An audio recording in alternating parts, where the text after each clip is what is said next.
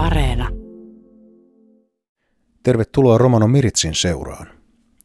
Teresa Koivisto on kotoisin Etelä-Pohjanmaalta Kurikasta, mistä muutti pääkaupunkiseudulle kymmenisen vuotta sitten. Nykyään hän asuu perheensä kanssa Klaukkalassa ja työskentelee iltapäivätoiminnan vastuuohjaajana. Koiviston vapaa-aika kuluu lasten kanssa ulkoillen, pelaten ja leikkien. Musiikki on vahvasti perheen elämässä läsnä, erityisesti hengellisten laulujen laulaminen. Toukokuun lopussa Helsingissä järjestettiin Oikeus hengittää niminen mielenilmaus. Kuulimme tapahtumasta ennakkotunnelmia Romano Miritsissä 8. kesäkuuta, jolloin Linda-Maria Roine kertoi aiheesta Miriam Schwarzin haastattelussa. Teresa Koivisto oli yksi mielenilmaukseen osallistuneista romaneista. Mikä sai hänet lähtemään mukaan?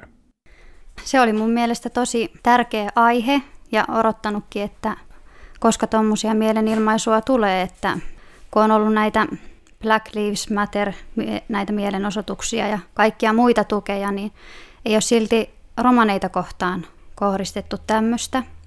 Itse kyllä näin sen tosi tärkeänä ja hyvänä aiheena, mitä kannattaa viedä eteenpäin. Oletko sinä joutunut kokemaan syrjintää elämäsi varrella siksi, että olet romani? No joo, ihan pienestä likasta lähtien, että se, se alkaa siellä jo eskaria kouluvuosina, että jos ei muuten, niin sitten aina kun oli tämä Mannen nimipäivä, niin sitten siitähän se sai, niin kuin, että vaikka oli muuten hyviä kavereita, mutta kyllä silti siihen kaveruuteen niin kuin liittyi se, että siellä kyllä tiedetään sitten taustaa, että sä oot erilainen. Lapsena se on semmoista vähän niin kuin piilorasistia. Sitä tulee, että jätetään leikkeen ulkopuolelle tai ei kutsuta kaveri synttäreille. Että se on niin kuin semmoista vähän niin kuin hienovarasta. Mutta sitten mitä enempi tulee ikää, niin sitten sitä alkaa enemmän näkemään siellä kaupoissa ja ei saa työharjoittelupaikkoja tai saatika sitten työpaikkaa, kun on valmistunut. Myös ne kaverit, joiden kanssa noin muuten leikittiin, sieltä kuitenkin sitten semmoinen ennakkoluuloisuus paistoi läpi, niin miltä tällainen kohtelu tuntuu? Siihen vain niin tottuu. Ja sen kanssa vain oppii sitten elämään, että vaikka ne olisi kuinka hyviä kavereita, niin ne on kavereita, mutta et sä pääse niiden kanssa tavallaan sille ystävyystasolle. Ehkä niin kuin ammattikoulus vasta on päässyt sitten, niin kuin, että ollaan siinä vähän aikuisuuren kynnyksellä päin. Niin sitten siellä voi tulla jo vähän niitä, että sä pääset oikeasti niin kuin ystäväsuhteisiin tai ne voi tulla oikeasti sun kotiot tai että tulee semmoisia elinikäisiä. Että se risteyskohta tulee siinä vaiheessa, kun mennään lukioon tai ammattikouluihin. Ja sitten siellähän niin se vaatetus muuttuu niinä ikävuosina – niin sanotaanko, että alasteikäisinä, kun ne lapset on vielä lapsia ja ne pukeutuu samalla tavalla, niin niitä samoja tilanteita ei tule vastaan. Sitten taas yläasteikäisenä vähän se vaatetus muuttuu, mutta se ei ole kumminkaan vielä niin radikaalia.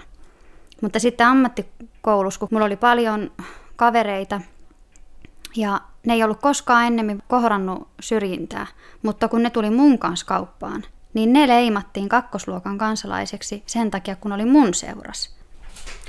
Mainitsit tuosta, että kavereillekin tämä tuli äh, näkyväksi vasta sitten siellä nuoruudessa. Ihmettelivätkö he, että onko tämä romanin arkea tällainen? No joo, sitten ne vasta itse myönsikin sen, että kun se tuli niin todelliseksi se tilanne, niin ne sanoivat, että he ei ole koskaan oikein uskonut sitä, että onko se oikeasti noin raakaa tai noin näkyvää.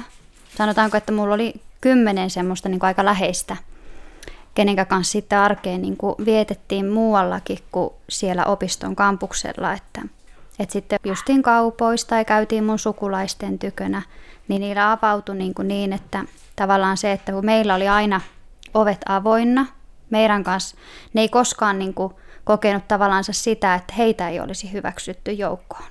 Mutta sitten kun oli vaikka heirä jotakin juhulia, niin sitten siinä tulikin se, että no mitäs muut sukulaiset vaikka meinais. Että vaikkei se ihminen itse, niin silti siinä hänen lähipiirissä saattaa olla semmoisia ihmisiä, ketkä ei olekaan sitten enää niin suvaitsevaisia. Palataan tuohon oikeus hengittää tapahtumaan. Sinä halusit olla vaikuttamassa romanien syrjinnän vähentämiseksi. Minkälainen tuo tapahtuma sinun näkökulmastasi oli? Joo, se kun mä näin sen sen ilmoituksen. Siinä tuli vähän kaksijakoisia ajatuksia. Että ensin tuli se, niin kuin, että joo, että vau, miten hieno, hieno homma. Mutta sitten kumminkin tuli se, niin kuin, että no, mitä tällä on niin kuin, sitten kumminkaan niin, kuin niin merkitystä, että, että kun sen tietää, että siellä aina kumminkin niin kuin sitten tuntuu, että se matto vedetään niin kuin alta. Että itsekin kun sitten mä jaoin sen oman kirjoitukseni ensin tuonne Facebookissa on semmoinen naistehuone. Siellä sitten joku kunnallisvaaliehdokas laittoi mulle yksityisviestiä ja sanoi, että tämä olisi semmoinen, niin kuin, minkä varmasti niin kuin, voisi siellä niin kuin, tuoda esille. Ja mä olin niin kuin, tosi otettu jotenkin siitä, että, että se oikeasti, niin kuin, että kun on monesti jakanut niitä omia mietteitä ja sitä, että mitenkä oikeasti, niin kuin, että etteikö ihmiset ymmärrä sitä, että, että eihän hyvinvoiva ihminen käyttäydy huonosti, ei se tee niitä rikoksia. Jos ihmisellä on oikeasti kaikki hyvin ja se on tasapainoinen, niin ei sillä ole tarvetta haukkua muita, varastella tai elää jotenkin huonompaa elämää. Ne on niin tavallisia ihmiset, ne nuoret, ketkä törttöilee tuolla, niin nehän voi huonosti, ne oireilee. Se on ihan sama kuin kaikki, kuka tahansa syrjäytynyt nuori, että loppuuko se niin kuin siihen, että kun se sanotaan vain, että se on mustalainen tai romani. Että ei se kulttuuri pidä mitään tuommoista huonoa käyttäytymistä sisällänsä, vaan se on se huonosti voiva ihminen, kuka voi pahoin.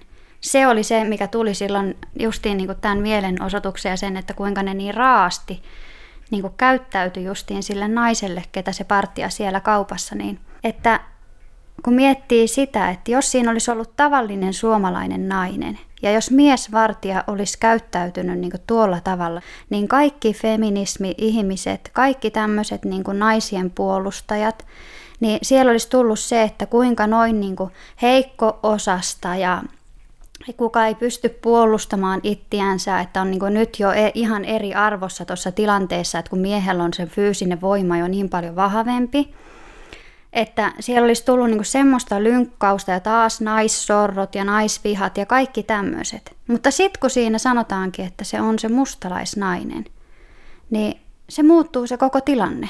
Että sitä ei enää kohdellakaan sitten enää, eikä nä- nähdä sitä vääryyttä, kun sitten siellä nähdään se, että no, se oli se varas. Se yritti varastaa, eikö se sitten ole väärintekijä tai oikeuttaako se sitten toimimaan niin kuin noin tämmöisiä niin mietteitä tuli niin siitä, että, että miten ihmiset ei käsitä. Etteikö ymmärretä sitä, että sen kulttuurin takana on aito ihminen, kuka tuntee ja kokee ne kaikki samalla tavalla kuin ihan kuka tahansa. Oli se sitten valkoinen tai tumma tai ihan mikä vaan. Näin siis Teresa Koivisto. Koiviston kirjoittama teksti luettiin oikeus hengittää mielenosoituksessa – Miltä hänestä tuntui kuunnella omaa tekstiään järjestäjän lukemana tuossa tilaisuudessa? No oli se no uskomaton olo, että oikeasti se niin kuin tavallaan oma ääni pääsi kuuluviin. Toki oli ensimmäinen kerta, kun mä oon niin tuommoisessa mielenilmauksessa niin mukana. Vähän jäi kyllä harmittaan se, että no miksi mä en sitten itse niin kuin lukenut sitä siellä. Että ne ihmiset olisi oikeasti saanut kasvot, ne olisi saanut oikeasti niin kuin jotenkin ehkä varmaan niin vähän syvemmän merkityksen, jos sen olisi ollut itse siinä lukemassa. Että tottahan se on niin kuin laittanut ihmisiä ajattelemaan ja on niin kuin tullut kyllä paljon hyvää palautetta siitä. Mutta sitten se, että olisiko se vedonnut enempi ihmisiin, jos sen oli sitten ollut siinä lukemassa. Tekstisi lukeminen myös tallennettiin ja sitä jaettiin paljon tuolla somessa. Miten se otettiin siellä vastaan? Kyllähän siellä tuli niinku niitä hyviäkin mutta sitten kumminkin tulee se jotenkin se karu totuus myös siihen, että ei ne sitten tämmöiset julkaisut kumminkaan saa sitä näkyvyyttä, mitä jos siinä olisi ollut joku toinen vähemmistöryhmä tai joku muu aihe. Että justiin vaikka tuo naisten huonekin, että jos sinne laittaisi joku jonkun siivousaiheisen, että millä saan valkoisesta nahkasohvasta kynsilakan pois – niin sinne tulee 300-400 kommenttia ja ainakin sitten se 500 jotakin reagointia, että on se sitten tykkäystä tai wow tai joku tämmöinen, niin ei nämä tämmöiset sitten, mitkä oikeasti pitäisi saada näkyville. Että joku suomalainen nainen sanoi, että, että, että laittoi niin ajattelemaan niin eri tavalla, että kun jaoin siellä sitä ja ne kuuli sen niin puheen, niin että tämä pitäisi saada niin koko kansan kuuluville, niin ei valtamediaa, ei, ei niitä kiinnosta jakaa tuommoisia, kun ei se saa sitä semmoista. Että sittenkin, kun siellä oli muutama tämän aiheen tiimoilta ja että oli ollut tämmöinen mielenosoitus, niin jos ajatellaan, että siellä olisi ollut nyt jotakin näitä Pride, tai vaikka nyt silloin, kun se tumma ihonen siellä Amerikassa, että sille tehtiin niin kuin, niin ne saa niin kuin automaattisesti niin ison mediavouhotuksen, että aivan niin kuin hämmästelen sitä, että mitenkä sitten niin kuin se, kun se on niin romaneita kohtaan, niin sitten se ei olekaan enää niin samassa arvos tai sitä ei ole tarvetta tuoda niin näkyville. En ainakaan itse nähnyt, että sieltä olisi ollut kunnon otteita edes siitä tapahtumasta. Että joku pieni, se oli vain semmoinen niin kuin viite siihen, että no tämmöinen mielenilmaus on ollut, mutta sitten ei avattu mitenkään sen niin kuin laajemmin. Tulee semmoinen olo, että ei ihmisiä kiinnosta. Ja sitten se, että tulisikin nyt vaikka 300 hyvää kommenttia, että joo, miten hienolla asialla, niin siellä on vähintään tuhat niitä kommentteja, mikä vetää sen maton alta, että no itse olette tämän ansainnut ja integroitukaa ja so- sopeutukaa ja muuttukaa suomalaisiksi ja se vie vähän sitä pohjaan siltä, niin kuin, että ensin sä oot ihan innoissasi, että vau, miten hienoa, että tämmöistä järjestetään, mutta sitten se raaka todellisuus iskeekin vasten kasvoja, että no, ei sillä ollutkaan mitään merkitystä.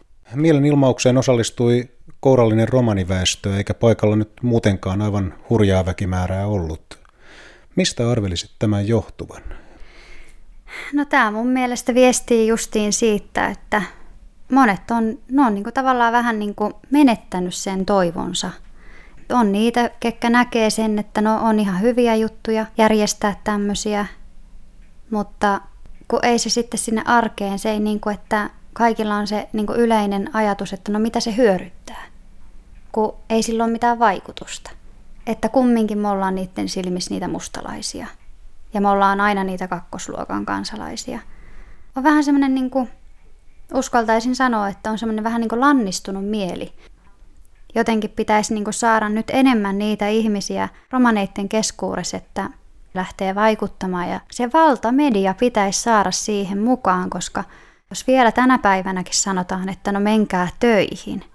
Ja kun ajatellaan sitten sitä, että kuinka paljon oikeasti ihmiset kouluttautuu, ne oikeasti on siellä työelämässä, että nytkin kun oli justiin näitä valmistumisia, niin kuinka moni romani oikeasti sai sen valkoisen lakin päähänsä, kuinka monilla on vakituiset työt. Et jos sanotaan, että, että ennemmin me ollaan oltu semmoisia yhteisöeläjiä, niin nykypäivänä kaikilla on vaan se oma perhe, koska on niin tiivis se arki. Kaikki on töissä, lapset on tarhassa ja koulussa, että ollaan menty niin siihen samanmoiseen arkeen kuin kaikki muukki. Että eikö mikään riitä, että eikö sitä nähdä.